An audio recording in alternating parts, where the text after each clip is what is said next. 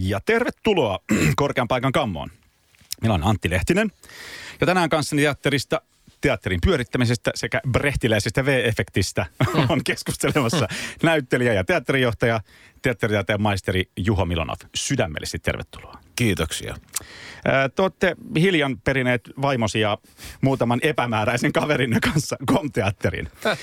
Miltä se tuntuu? Tuleeko fyrkkaa niin, ettei paskalle taivio teatterikin käytännössä katsoen pyörittää ihan itse itsensä? Joo, näin. Sä ihan osuitko naulan kantaan? Osuit naulan kantaan, laitoit sen tommoseen ihan pieneen pakettiin, että näin se on. Että sulla ei ole tavallaan muuta kuin aina välillä käydä radio-ohjelmassa kukkoilemassa ja sitten Joo, kyllä toi naurattaa, että olette vastikään perineet. Siis teillähän on tämmöinen jaettu johtajuus Lauri Maijalan kanssa. Joo, meillä on siellä semmoinen järjestely, että me jaamme siellä taiteellisen johtajuuden ja sitten mä teen tämän tämmöisen itse managing-johtaja-duunin, eli mä oon sitten varsinainen teatterijohtaja, johon kuuluu ihan rekrytoinneista paperiduunin pyörittämiseen, niin tämän tyyppistä kamaa siellä sitten näyttelemisen ohessa. Ja onko Lauri sitten niinku enemmän taiteellinen haihattelija? Ei, kyllä me yhdessä kelaillaan ja duunaillaan ja suunnitellaan ja enemmänkin saataisiin haihatella ja käydä tuolla taiteilijakapakoissa ja matkustella ja muuta, mutta ei semmoisen enää aikaa, kun kaikki vaan tekee duunia ja on vitu hyviä. Ja sitten näistä epämääräistä ystävistä jäi mainitsemaan Niko Saarala, joka on sitten mikä se titteli on? No näyttelijä. Aha, se on pelkkä näyttelijä. Mä muistin, että onhan hänen. Se väitti, että se on joku vaikka mitä titteleitä, mutta okei. No joo. No. Mitäs niin kuin te ette nyt ihan suoraan perinnyt, onneksi myöskään kukaan ei ole delannut, mutta te olette kaikki vähintään toisen polven teatteritekijöitä. Viimeksi mainitut ovat. Niin. Ja Laurihan on kolmassakin palvessa. Joo, kyllä, näin on. Ja kyllä Nikokin koska sen isoisä oli valehtelijoiden klubissa. Joo, ja Nikon isoisä oli kapinakenraali Orjatsalo ja näyttelijä. Aha. Kyllä. Näistä vielä elämän ehtoopuolella oppii uusia asioita. Kun te nyt siellä Kom-teatterin käytävillä hauhuilette menemään, niin tuleeko jotenkin teidän vanhempienne haamut? Kirjaan, eli siis vertauskuvallisesti vanhempien haamut vastaan. Ja. Kyllä, ne aina silloin täällä on siellä kulisseissa huutaa ja määrää. Mutta enimmäkseen kyllä todella niin kuin positiivisia asioita. Jos ne jotakin huutelevat sieltä, niin sieltä ottaa sen, mikä haluaa ja kaiken muu hylkää. Okei. Ja näinkö teitä ohjeistettiin, että? Te otatte kaiken. Niin. Joo, kyllä, liikaakin on ymmärretty. Joo, ei ole ruoskittu eikä sanottu, että sä oot mitätön. Joo, semmoista kasvatusta näin. Kelvotonta vanhemmuutta siis. Joo, kyllä. Oliko toi jotenkin hankala, niin kuin, pitikö miettiä pitkään? Teatterijohtajuutta. Niin. Joo, kyllähän mä se on sivusta nähnyt, seurannut edeltäjääni aika pitkään. Eli isääni, niin kyllähän se semmoinen paikka on, että duunia saa tehdä aivan niin paljon kuin vaan sielu sietää ja enemmänkin. Ja usein se kiitos saattaa sitten, eihän sitä kiitoksen takia tehdä, mutta kiitosta siitä ei sillä tavalla ehkä satele kuin jostain niin kuin vaikka omasta näyttelijän työstä tai ton tyyppisestä narsistisemmasta se on postista. Siis näkymätöntä ja epäkiitollista. Näkymätöntä ja epäkiitollista ja sitten siinä pitää vielä dimmata ja himmata itteensä, että kun on johtajan asemassa, niin, silloin ei voi tasavertaisesti sanoa, että mitä mieltä on tai vaikka räjähtää. Pitää tasavertaisesti ymmärtää kaikkia ja tehdä sitä ratkaisuja siitä. Pyrkiä konsensukseen. Valmistiko teatterikorkeakoulussa vietetyt vuodet sua tähän millään lailla? Ne ei todellakaan tippaakaan. Arvasinhan. Onko se Kom-teatterihan on siis maineikas ja perinteikäs. Niin rehellinen vastaus, oliko tai onko paineita? On, totta kai on siis paineita. Nyt varsinkin silloin, kun aloitti, niin totta kai. Mutta kun tietää, että kun edeltäjä oli tässä postissa niin yli 30 vuotta, lähes 40, niin se pokkasi kaikki palkinnot ja teki kaikki parhaat valinnat ja teki niin hyvää ohjelmistoa, että eihän siihen ikinä tukkaan pystyy, niin tällä ajatuksella mä oon vapauttanut itseni kaikesta, eli mä voin tehdä ihan mitä vaan. Laskee suosiolla rimaa sinne niin kuin puoleen väliin. Niin, joo. No kato, eikö kaikki on niin kuin jo tehty? Eikö me sillä niin kuin vapauduta tästä meidän niin kuin taakasta? Ehkä me vapaudutaan. Että... Mä en oikein tiedä, muahan ei ole siis teatterikärpänen oikein ikinä purassu. Ja jotenkin on ollut aina vähän jos on ollut pakko mennä teatteriin. Mutta sitten tuossa, oliko se viime vuoden lopulla, kun olin katsomassa Pasivas Here. Pasivas Here -näytelmää, joka pyöri teidän teatterissanne, missä sinä olit pääosaesittäjässä. Ja se oli kyllä mulle siis semmoinen niin kuin suorastaan, niin kuin, se oli siis tosi päräyttävä kokemus. Että mä olin varmaan pari viikkoa vähän sellaisessa niin kuin, vähän tavallaan tiloissa. Että miten joku asia voikin vaikuttaa niin kuin näin jotenkin monelta eri tasolta ja yhtäaikaisesti. Että se oli, kun olisi ollut jonkun sellaisen snadin pommituksen kohteena. Se oli tosi jotenkin ihmeellistä. Ja se, mikä siitä teki, niin erityisen kiva oli se, että heti kun tämä oli ohitse tämä näytelmä, niin me mentiin sitten tuonne Kom-teatterin ravintolaan lasilliselle, ja sitten sinä ja vaimosi ja itse asiassa koko cast käveli siitä ohi, ja sitten tulitte kaikki sinne sisään. Ja sitten sai vähän niin kuin, sitten pystyi tavallaan heti purkaa sen teidän kanssa, mikä on jotenkin semmoinen kokemus, minkä se olisi kaikille teatterissa kävijöille. Se on vähän kuin katsoisi niin kuin leffan, sitten heti katsoisi kommenttiraidan niin kuin ohjaajan kanssa ja sitten jotenkin bloopersit ja koko toi. Joo. Et se oli niin kuin tosi paljon, ainakin mulle kun oli jotenkin niin kuin just ekaa kertaa suurin piirtein pappia kyydissä, niin se oli tosi hyvä semmoinen niin kuin se auttoi siinä jälkityöstämisessä tosi paljon, että olitte mukana. Kiitos siitä. Joo, mä hiffaan tuon. Se on yksi syy, minkä takia me ollaan siihen ravintola perustettukin, että tämä tekijöiden ja katsojien kohtaaminen oikeasti toteutuu siellä. Siellä on makea heittää esityksen jälkeen läpät katsojien kanssa ja ottaa lasia. Siinä ollaan taas jotenkin sitten niinku eri lailla yhdessä kuin silloin, kun ollaan rampin toisilla puolilla. Niin. Saat sä paljon niin kuin palautetta sitä kautta? Voiko jopa ajatella, että se on sun näyttelijän työtä parantavaa toimintaa tuommoinen? Joo, siis ehdottomasti ja se kiinnostaa. Tietenkin ottaa erittäin paljon päähän, kun jos joku tulee sanoa, että no mitäs te nyt tämmöisellä yrititte sitten sanoa, että oli erittäin epäkiitollista istua tuolla. En tajunnut yhtään, enkä kyllä pitänyt. En nyt mitään, joo. Tai sitten joku tulee sanoa, että joo, sä olit kyllä hyvä. Et mä en ole susta ennen hirveästi tykännyt, mutta tässä sä olit jotenkin ihan tosi hyvä. No, mutta joo, kiitos. Eikö toi tavallaan niin kuin hyvä? No on se hyvä, mutta on se sillä hetkellä vaikea ottaa vastaan. No, mutta eikö se ole kivempi ottaa vastaan, että sä oot edelleenkin ihan paska? On, kyllä noista kahdesta vaihtoehdosta, niin. mutta kyllä oikeasti kyllähän siinä vaiheessa neurootikko rupeaa ajattelemaan, että siis niin kaikkiko noin ajattelee. Eli siis mä oon ennen ollut, nyt mä oon jotenkin vahingossa onnistunut. No joo, mutta tämmönen mesta ja kiitos tosta palautteesta, on toi nyt niinku tärkeetä kuulla, että jos yhtäkkiä teatterikärpänen puraseekin niinku tommosessa mestassa, niin Joo, se oli kyllä, mä jouduin pyörtämään, oikein siinä kun on niin kuin lehmänkäännös joutui tekemään tässä ja pyörtämään puheen. Ja olin sitä mieltä, että teatteri ei olekaan niin kuin kaikista alhaisin taiteen muoto. Mistä sulle on tullut semmoinen kela, että se on? Onko sulle tullut liian jotain huonoja, vaikeita? Ei, tämä ei liity niin kuin näyttelijöihin mitenkään. Tämä liittyy jotenkin siihen, se liittyy siihen, että se on jotenkin... Mä kiusaannun siinä. Mä helpommin, koska siis siinä näyttelijät on niin kuin samassa tilassa, liian lähellä. Sitten varsinkin, jos ne yrittää jotenkin vaikuttaa katsojaan jollain tavalla. Mä oon joskus pikkulapsena ylioppilasteatterissa katsomassa jotain, missä osallistettiin niin helvetisti. Joo. Ja sitten se oli niin kuin ihan, että mä siis periaatteessa pystyn kiusaantumaan ihan jostain huonosta mainoksestakin. Joo, mä ymmärrän. Niin sitten mä tuun niin kuin ihan hulluksi kiusaantumisesta tollasessa, kun ne näyttelijät, tai siis joku sehän katuteatteri, että mä yritän kävellä rauhassa. Ja yhtäkkiä joku niin kuin pronssiseksi maalattu ihminen tulee mun eteen jotenkin olemaan mun kanssa ja tavallaan pakottaa mut mukaan siihen. Se on ihan, niin kuin, mä joudun juoksemaan pakoon siis siitä tilanteesta. Mä joudun väistämään. Se on sulle, se on niin kuin epämiellyttävä itsensä kohtaaminen. Joo, ei se on, en mä itseäni kohtaa, vaan mä joudun kohtaan jonkun... todellisuuden.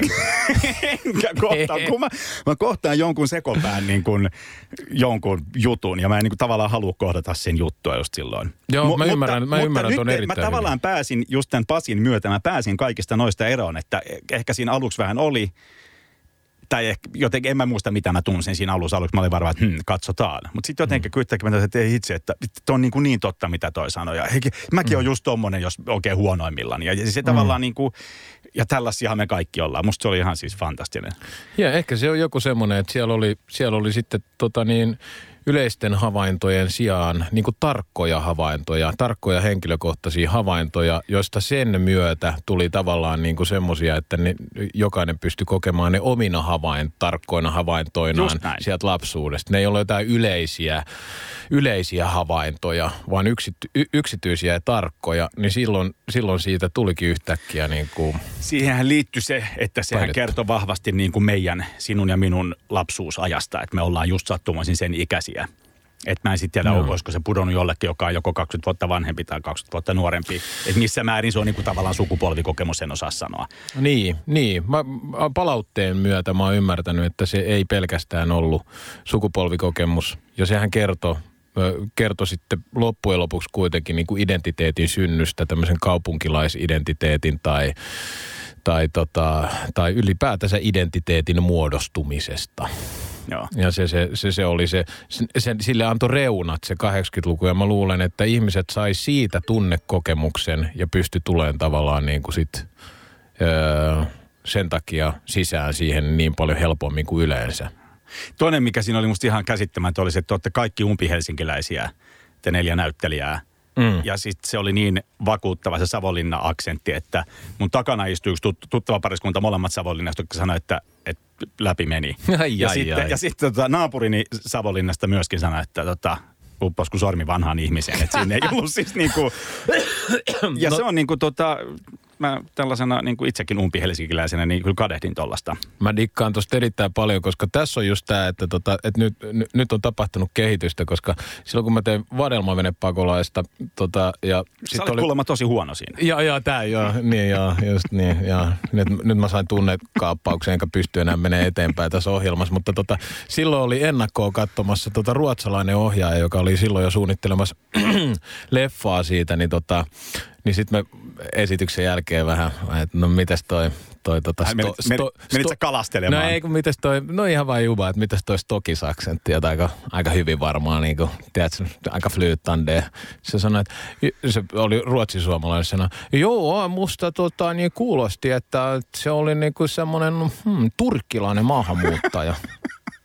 Silleen niin. Oliko se, että en mä hakenut? Joo, hymy tippuu silleen vähän. Joo, välillä mä kyllä ymmärsin sanaa sieltä ja täältä. Okei. Okay. Moido. Joo, kiitos. Joo, ei se aina ei ole helppoa. Joo, tehkää hyvä leffa. Siinäpä se. Uskottaa älä aika juontaa, aika rientää niin paljon, että tästä on pakko mennä kuuntelemaan eka musabiisi. Musabiisiksi mä olen valinnut meidän yhteisen tuttavan kunniaksi esittämän kappaleen, nimittäin Laura Malmivaara, joka on sun kollega ja oli Meika Mandolinin lukiokaveri samalla luokalla, joka siis lehtitiedoista sain lukea, että hänellä on syvä reikä päässä. Mitä ihmettä? Jossain tanssii tähtien jotain voi kanssa. Voi hyvänen aika. Laura. Niin, nyt me kun on kaukodoikan Lauralle ja tämän myötä toivotetaan Lauralle ja sen reijälle paranemista. Parane pian, kulta. Radio Helsingipä hyvin niin. No niin, täällä jatketaan teatterin ihmettelyä itseni kanssa. Olen siis edelleen Antti Lehtinen ja seurassani on edelleen Oulun kylän Kevin Spacey, Juho Milonoff. Kiitoksia tästä esittelystä. Mä sanon, koska sekin on teatterijohtaja, että ei ollut mikään halpa heitto vaan. Tämä oli erittäin hyvä heitto. Mä oon todella fiiliksissä. Muuthan näitä tulee. Oikeasti. Suomessa on 57 valtionosuutta nauttivaa teatteria. Sitten about saman verran jotain tällaisia. Ei valtionosuutta nauttivia, mutta jollain apurahoilla pyörivää ja sitten kaikki maailman kesäteatterit joista tiedän Kom-teatteri siis. Tässä kentässä edustaa, mitä mä nyt sanoisin, vasemmistolaisinta ja... Toi on just sitä peikkoa ja sitä historiaa, mitä sieltä tulee, mutta niin. Anna mennä, nämä on mielikuvia, nämä kiinnostaa mua. Ei, mutta kun mä nimenomaan haluaisinkin nyt keskustella tästä, että onko teillä joku tämmöinen niin kuin vassariteatteri, tai siis maine on, mutta näkyykö se jotenkin teidän tekemisessä? Mä en Pasivas Herestä löytänyt mitään poliittista, vaikka yritin. Niin, kyllähän se siellä se... Historia sellaisessa on. Mä luulen, että se, mikä siitä on jäänyt, on semmoinen niin kuin uteliaisuus todellisuuttamme kohtaan ja jonkinlainen sitten kuitenkin, mikä sitten kukakin vasemmistolaiseksi sanomaksi näkee, mutta jonkunlainen... Pienen puolella oleminen se varmaan sitten loppupeleissä on. Onko teatteria nähdäkseen niin pakko mennä teatteriin vai pitäisikö teatterin... No äsken puhuttiin just näistä pronssimaalilla itsensä maalla näistä häiriköistä. Pitäisikö teatterin noin niin kuin jotenkin laajemmin tulla pois teattereista jotenkin ihmisten ilmoille? No, jos komista nyt puhutaan tässä näin, mä en tiedä. Tehän teette vierailuja. Ehkä, joo, siis se on perustettu aikoinaan semmoisella periaatteella, että lähdetään sinne, missä ihmiset ovat, ettei ihmisten pidä epätasa-arvoisesti tulla sinne, missä teatterin seinät hienosti, prameasti ovat. Ja me ollaan yhä pidetty pitkään, me ollaan vieläkin kierretään, ei todellakaan yhtä paljon kuin ennen kuin ensimmäinen vakituinen tila on tullut vasta, tai ensimmäisiä tiloja on tullut sitten vasta niin kuin 70-luvun lopulla, 80-luvun alussa. Teatteri on siis perustettu 71, eli se on kiertänyt siis, kiertänyt pitkän osan ajastaan, mutta vuodesta 84 oltu tuolla Kapteenin kadulla vasta. Mutta se ajatus kiertävästä teatterista ja että mennään sinne, missä ihmiset ovat, niin kyllä se vieläkin elää. Kyllä ennen se oli taloudellisesti tietenkin todella tärkeää teatterille. Se piti sen pystyssä, mutta... Siis kiertäminen. Kiertäminen nimenomaan, koska omaa tilaa ei ollut. Mutta nykyään se on meille henkisesti tärkeää. Meillä on paljon yleisöä maakunnissa koko Suomessa. Meidän näyttämö on itse asiassa, toinen näyttämö voi sanoa on maakunnissa ja pyritään vieläkin kiertämään. Käyttekö te joka progiksella vähintään kerran? Onko tässä joku semmoinen? No me pyritään käymään. Nyt meillä esimerkiksi menee toi Peter Greenawayn Kokkivaras, vaimo ja rakastaja, jossa on kokonainen ravintolakeittiö lavalla ja kokki duunaamassa asioita ja juostaan ympäri Etelä-Helsinkiä ja videokamera seuraa perässä. Niin tää on ehkä semmoinen, että ei ihan liikaa helposti niin kuin sinne Kemiin tai Ouluun tai Jyväskylään tai Kuopioon tai... Siinä viereisen Alepan seinällä on varoitus, että... Joo, että tää saattaa pronssiukot pyöriä. No se on just sulle se varoitus, että et se kuumotu liikaa ja myötäahdistus siellä. Täällä jotain yritetään esittää sellaista, mitä ei olla oikeasti. Niin, se on kauheata. Siis kaltaiselle realistille tuommoinen, että esitetään asioita, mitkä ei ole totta. Niin se mun jotenkin koko maailmahan siinä romahtaa. No mutta toihan on ihan täysin ymmärrettävää. Sehän on ihan kauheata. Ja sitten kun se tehdään huonosti, niin mitään kamalampaa taidemuotoahan ei ole olemassa. Että kyllä se on teilläkin muusikoilla se, että sitten kun nokkahuiluun vääntää ihan päin persettä, niin onhan se kauheat. Niin, kyllä sä oot ihan oikeassa. Nokkahuilu. Joo.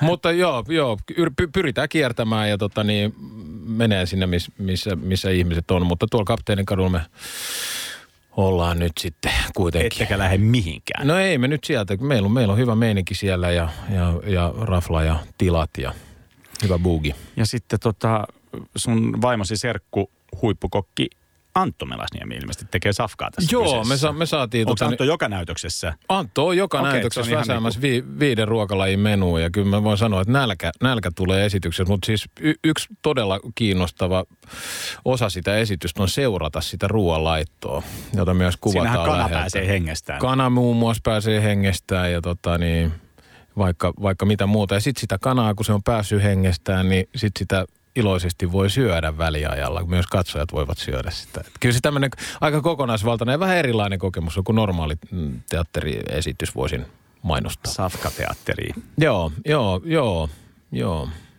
Mutta kyllä sielläkin siis, no, eihän se ole tehty safkan takia tai kanan takia, vaan kyllähän sielläkin sitten teemoja on jo,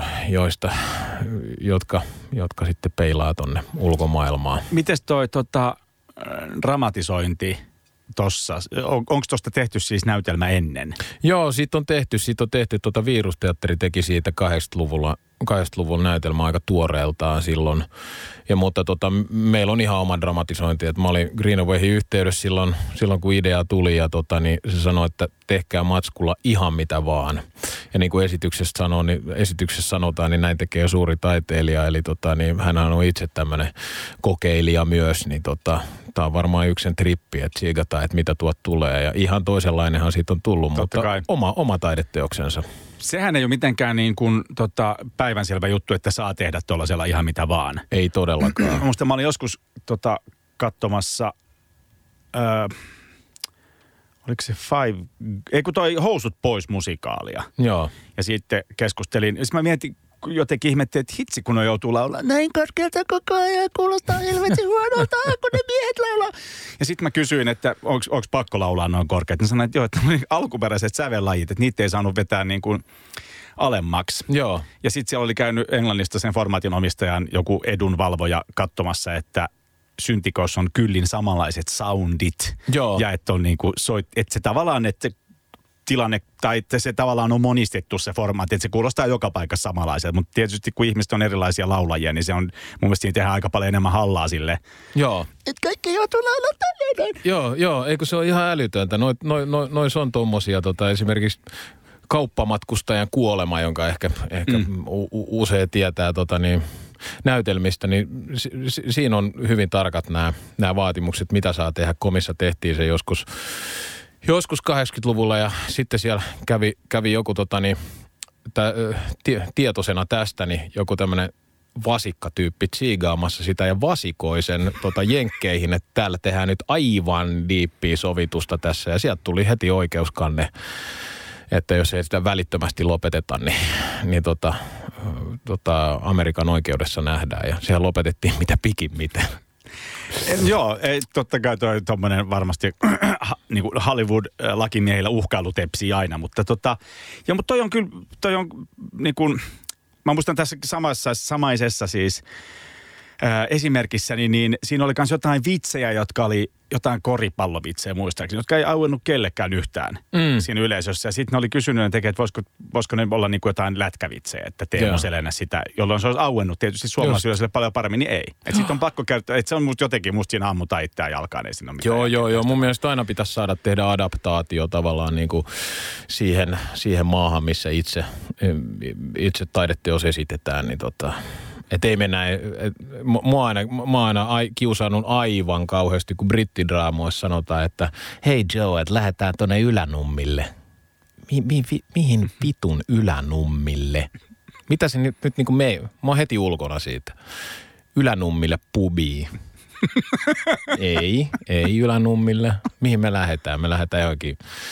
Mihin me lähdetään? Heitä kääntäjän poikana siihen joku. Mikä on meidän adaptaatio ylänummista? Joku mikä se on? Miten me voitaisiin lähteä? Me lähdetään tietenkin johonkin fudiskentän taakse. Johonkin kopille. Johonkin luistelukopille tai jotain muuta. Ehkä parkkikselle. Niin, parkkikselle.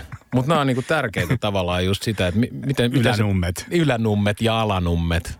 Mutta et tavallaan, että pääsee sisään siihen tavallaan niinku siihen maailmaan ja siihen teokseen. Niin. Mutta toihan on siis superikoninen leffa toi Kokkivaras vaimon rakastaja. Niin oliko se jotenkin hankalaa sitten päästä tavallaan niinku sen läpi, sen leffan läpi ja sitten nähdä mitä muuta se voisi olla. Tuo on varmaan se asia, mitä dramaturgit joutuu miettimään aika paljon. Joo, kyllä. Ja mullahan nyt sillä tavalla erilainen tilanne tässä kuin normaalisti, että mä en nyt näyttele tuossa. Seurasin kyllä prosessia, mutta totta kai siellä on paljon juttuja, ohjaaja tuonut ihan ohi materiaalin. ihan tekstejä ja kaikkea muuta, että totta, kyllä se sillä tavalla ihan selkeästi on vienyt sitä niin kuin oman taideteoksensa suuntaan, mutta se on niin kuin lähtökohta se elokuva siihen. Totta kai sitä modernisti ja muodikkaasti kommentoidaan myös sitä elokuvaa siinä ja siinä on tämmöinen tositaso läsnä, mutta se on, elokuva on siellä läsnä, mutta oma taideteoksensa. Pitääkö meidän taas mennä? Pitää. Oho. Time flies when you're having fun. Sä saat toimia radio DJ:nä esitellä tämän seuraavan biisin. Mutta täytyy sanoa, että mä tykkään tästä valinnasta, että vaikka mulla tietysti on huomattavasti niinku kultivoituneempi musiikkimaku kuin sulla. Totta kai. Niin sä oot onnistunut aika hyvän. Tulee nimittäin Meika Mandolinin noi lukioajat mieleen. Joo, kyllä. Tää niin, on Taas esitellen. No, mitä mä nyt sanoisin? Tää kyllä kolahti silloin, kun moukari päähän, että kuulun sukupolveen ja ikäpolveen, joka on ensimmäistä jengiä, kun hip-hop rantautui Suomeen, niin muutama kymmentä meitä täällä oli. Tämä kappale, mikä kuulemme seuraavaksi, tuli muutamia vuosia myöhemmin, mutta tälle musiikkilajille olin jo myynyt sydämeni. Ja sielusi. Nyt kun on Public Enemy, Fight the Power. Ja korkean paikan kammon viimeinen erä lähti käyntiin. Juho Milonoff, kaikista mahdollisista taiteen tekemisen muodoista, miksi olet valinnut teatterin? No, onko se jotenkin niin sitten, että teatteri valitsi minut, että kun sitä on sillä tavalla isänsä puolelta suvussa, eli juuri vain se, että isäni teki teatteria niin intensiivisesti, niin oliko se sitten helppo valita tai jotain. Mä en harrastanut nuorena mitenkään sitä hirveästi. Samalla lailla kuin sua nolottaa katsoa näyttelijöitä, koska ne teeskentelee, niin mua vähän nolotti myös se teatterin tekeminen ja se oli jotenkin vähän läävää ja aina vähän köyhää ja nurkissa jotenkin sitten kuitenkin semmoista köyhyyttä ja sitten mä pääsin kuitenkin tekemään niinku aika nuoresta sitten niinku telkkariin juttuja ja se tavallaan kiinnosti ja vei sitten niinku eteenpäin sinne näyttelemisen suuntaan ja olin sitten pitkällä lukiossa, jo Kallion lukiossa, kun ekaa kertaa näyttelin teatterissa, olin sitä ennen näytellyt aika paljon tavallaan niin kuin kameran edessä ja olen sitten saanut kuitenkin jatkaa että näitä molempia juttuja, että tuntuu, että se on kyllä todella tärkeää ainakin itselleen, että pystyy hengittämään sillä tavalla. Tätä mä oon halunnut kysyä, millä lailla poikkeaa niin kuin kameran edessä näytteleminen ja teatterissa lavalla näytteleminen? No... Onko ne niinku ihan eri taiteen lajit? No ei siis, ei mun käsittääkseni, ei voi sanoa niin ainakaan näyttelemisen puolesta. Et mun mielestä teatterissa aika pitkälle myös opitaan sen näytteleminen ja näyttelemisen syvyys ja näyttelemisen tekniikat. Et kysymys on ehkä sitten kameran edessä, niin kysymys on niinku volyymista ja siitä, että ajatus näkyy. Ajatus näkyy. Se on varmaan, se tarkoittaa silloin sitä, että se on volyymikysymys.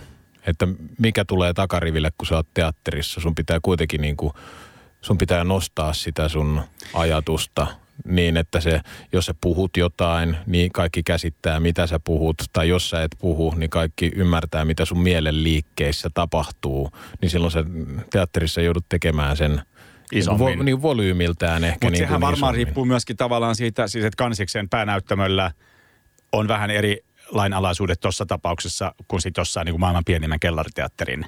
Joo. Pienimmällä näyttämöllä. Joo, nykyisin on teatterissa ruvettu käyttää näitä niinku tämmöisiä nappimikkejä ja sehän on sitten tuonut oman vivahteensa teatterin estetiikkaan, että sielläkin saatetaan nykyään näytellä jopa vähän liian vähän. Nämä meun makkuu, vanhan makkuu. Silloin kun kaikki oli vielä paremmin. Juuri näin. Toinen on se, itse asiassa tuli tuosta pistämättömästä maalaisaksentista mieleen, niin miten kun siihen aikaan, kun oli niin kuin Pekka ja Pätkä ja kaikki nämä Kappas sano Asessori-nimiset elokuvat. Miksi ne näytteli silleen? Koska eihän ihmiset oikeasti ollut silleen silleen. Ja puhuttiinko näin nopeasti kaikkia, vai onko se ääni pitchaantunut vähingossa ylöspäin? Ja jengi pienissä vimbapäissä koko ajan. Justiina. Mutta että miten ne niin kuin, että miksi ne kuulosti... Tavallaan kyllähän niin kuin Pelle Hermannikin kuulosti vähän eriltä. Joo, kyllähän teatterikoulutus oli sillä tavalla, sitä sanottiin deklamoinniksi, eli näyttämme puheeksi. Ja kyllähän sitä silloin tällä sit vieläkin kuulee ja uusiakin versioita siitä, että mitä on näyttämme puhe. Ja se on ehkä just semmoista, mitä sinne leffahommaa ei kannata sitten niin kuin mukanaan viedä sieltä lavalta. Sitä opeteltua. Paitsi kiimaiset poliisit. Mutta se oli vähän erilaista. Se oli deklamointia. Erilaista deklamointia, joo. Siinä deklamoitiin niin paljon, että joku kansanedustaja reklamoi. Oliko näin? Oli siis jotkut poliisitaustaiset kansanedustajat oli sitä mieltä, että niin kuin verovaroin rahoitetulla kanavalla ei pidä näyttää tällaista shaissea. Ei, mutta toi on kiinnostavaa, koska tuossa on herännyt selkeästi niin kuin jonkinlainen niin kuin tunnereaktio. Tuossa on menty tavallaan epämukavuusalueelle ja tämä on musta niin kuin kiinnostava kysymys, että mikä tavallaan niin kuin sitten määrittää esimerkiksi niin kuin hyvän taiteen tai taiteen ylipäätänsä, että me ollaan valmiita menemään, ehkä taiteessa niin kuin menemään semmoiselle niin kuin epämukavuusalueelle ja kohtaamaan sen. Jos ajattelee tavallaan, niin kuin, että miten sä määrittelet taiteen tai viihteen, niin onko se niin, että viihde niin kuin tavallaan on, viihteessä on helpompi jollain lailla niin kuin unohtaa ja saada niin kuin jotain välitöntä tyydytystä ja taiteessa ja taiteen ehkä... pakko olla jotenkin vähän vaikeammin avautuvaa? Ei missään nimessä. Mun mielestä nämä kaksi pitää, parhaimmillaan nämä kaksi kohtaa ja silloin syntyy parasta taidetta. Ja parasta viihdettä. Parasta viihdettä. Ja sitten voi kysyä myös, että mitä on elitistinen taide. Että se pelottaa mua ehkä kaikista eniten. Että vaan ne tekijät taputtelee toisiaan selkää ja vähän niin kuin salaa runkkailee. No eikö Jumalanteatteri tässä mielessä ollut vähän niin? Ainoa tyytyväistä oli ne 4. No tohon mä en oikein osaa ottaa kantaa nytteni Mutta se on musta suurin vaara. Tässäkin teatteritaiteessa, joka on niin kuin pitkä traditio ja nyt sillä tavalla kuitenkin meillä on erilaisia mahdollisuuksia nauttia hemmetin hyvästä taiteesta pelkällä napin painalluksella. Me katsotaan huippudraamoja Netflixistä ja suoratoistopalveluista ja muista, niin kyllä saa aika hyvää teatteria tehdä, että sieltä sohvalta jaksaa lähteä niin kuin chigaamaan. Niin. Mulla ei nyt mitään tilastotietoa tässä näpeissä, mutta meneekö teatterilla niin kuin hyvemmin vai huonommin tällä hetkellä? Nyt menee kyllä noin taas ihan hyvin. Että tuossa oli nähtävissä semmoinen, samaan aikaan kun tuossa oli lama, niin jengi sillä tavalla nyt reagoi vähän eri lailla kuin edellisissä lamoissa. Et edellisissä lamoissa teatterissa käynti on niin kuin kasvanut. Jengi on hakenut sieltä sitten ehkä sisältöä ja turvaa. Nyt ei käynyt niin. Tuossa oli pari vuotta sitten semmoinen, että 20% tippui niin kuin. Okei. Siellä täällä ja mekin ekaa kertaa sitä huomattiin, mutta nyt näyttää hyvältä. Se on ihanaa. Joo. Miten mulla on ollut aina tapana tässä haastattelun loppupuolella kysyä vierailtani, että missä menee taiteen rajat? Sä äsken vähän jo olitkin jo menossa siihen suuntaan, niin osaat sä määritellä, tai pitääkö voida määritellä, että mitä on taide ja mitä ei ole taide? Mitä taide ei ole, mä sanon. No siinä ollaan kyllä sitten niinku vaarallisilla vesillä, koska joo, vaaraa kohden yes. Mä haluan tässä lopussa mennä. Yes. Mutta koska siis jokainenhan aina itse määrittelee, että mitä se taide on. Ja sitten jos sitä ruvetaan määrittelemään ulkopuolella. On taidefilosofia, jotka on sun kanssa ihan eri mieltä tuosta. Ihan takuulla on. Ihan takuulla. Ja mun mielestä voidaan... Ja se ei häiritse sua pätkääkään. Ei pätkääkään. Voidaan keskustella siitä, että mitkä on taiteen kriteerit ja mitkä on viihteen kriteerit. Ja että pitääkö ne olla selkeitä vai ei. Mutta mä uskon siihen, että jokainen pystyy määrittelemään itse tämän.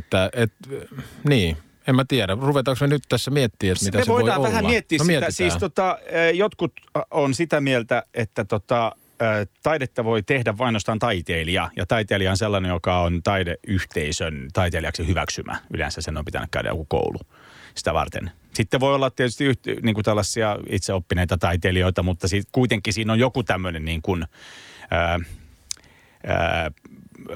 aikalaishyväksynnä, mutta se, että ne muut, jotka sitä tekee, tavallaan että eksperttien hyväksymä, niin silloin se on.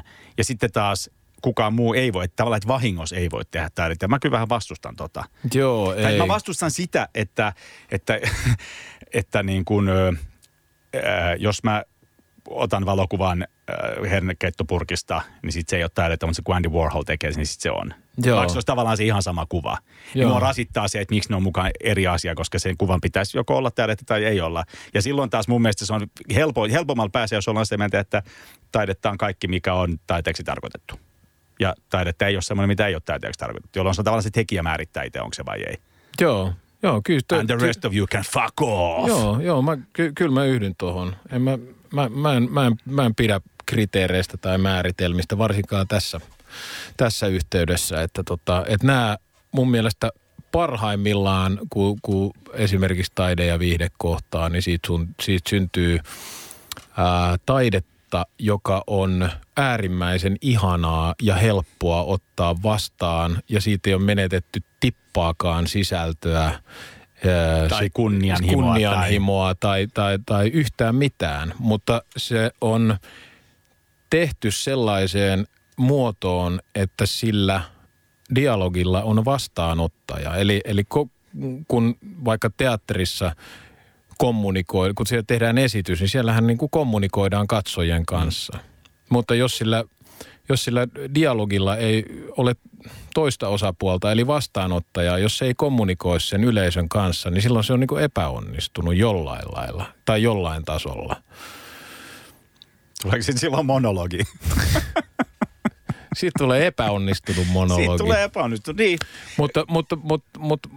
Mutta mä väitän, että lähtökohtaisesti ei pidä tietenkään tehdä taidetta, että ajatellaan koko ajan, että mitä katsoja tästä ajattelisi ja voinko minä nyt toimia näin. Mutta jos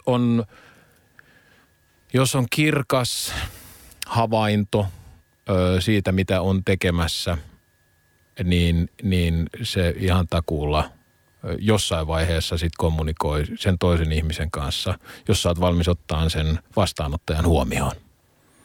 Niin, ja valmis ottamaan riskin. Joo, kyllä. Juuri näin. Se on hirveetä silloin, kun se menee munilleen. Niin, se on kyllä ihan kauheeta.